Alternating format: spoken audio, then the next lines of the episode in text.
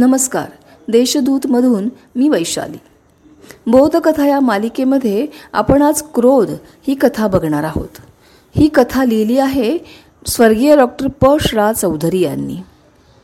एका गावामध्ये नदीवरती काही माणसं मजेत स्नान करत असतात. त्या गावातील एक संत आपल्या काही शिष्यांसहित नदीवर स्नानासाठी येतात. तेथे जमलेली सगळी माणसं मजेमध्ये स्नान करत असतात स्नानाचा आनंद घेत असतात. काही माणसं पोहत असतात काही माणसं गप्पा मारत असतात. अचानक काय होतं? बघता बघता काही माणसांमध्ये तू तू मिमी सुरू होते. वाद वाढत जातो आणि माणसांचे दोन गट पडतात. दोन्हीही गट खूप आरडाओरडा करत असतात एकमेकांना जोरजोरामध्ये ओरडून काहीतरी सांगत असतात आणि सगळाच कल्लोळ तयार होतो. संत शांतपणे हे बघत उभे असतात आणि मग ते आपल्या शिष्यांना विचारतात का रे? ही माणसं एकमेकांशी इतकं जोरजोरात ओरडून का बोलतायत? यांना शांतपणे बोलता येत नाही का?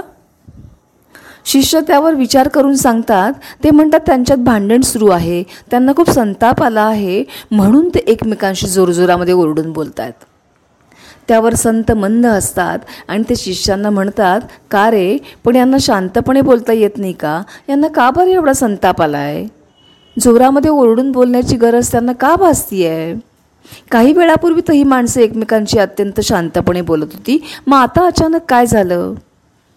शिष्य शांतपणे गुरूंच्या उत्तराची वाट बघतात. मग संत त्यांना म्हणतात अरे ही माणसं चिडली आहेत. यांना क्रोध आलेला आहे. माणसं जेव्हा क्रोधाने संतप्त होतात तेव्हा ती एकमेकांपासून मनाने लांब जायला लागतात.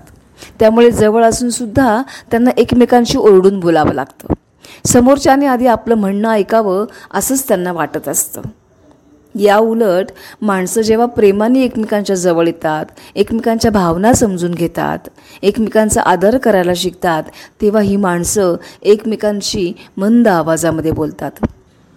प्रेमाची आणि आपुलकीची भावना जशी वाढत जाते तसं माणसांना बोलायचीही गरज कमी कमी होत जाते. नंतर नंतर अशी माणसं एकमेकांकडे फक्त बघितलं तरी एकमेकांच्या भावना ओळखतात. तेव्हा क्रोध हा माणसाचा शत्रू असतो हेच खरं. काय पटतंय का मंडळी? तेव्हा पुन्हा भेटूया पुढच्या भागात. धन्यवाद.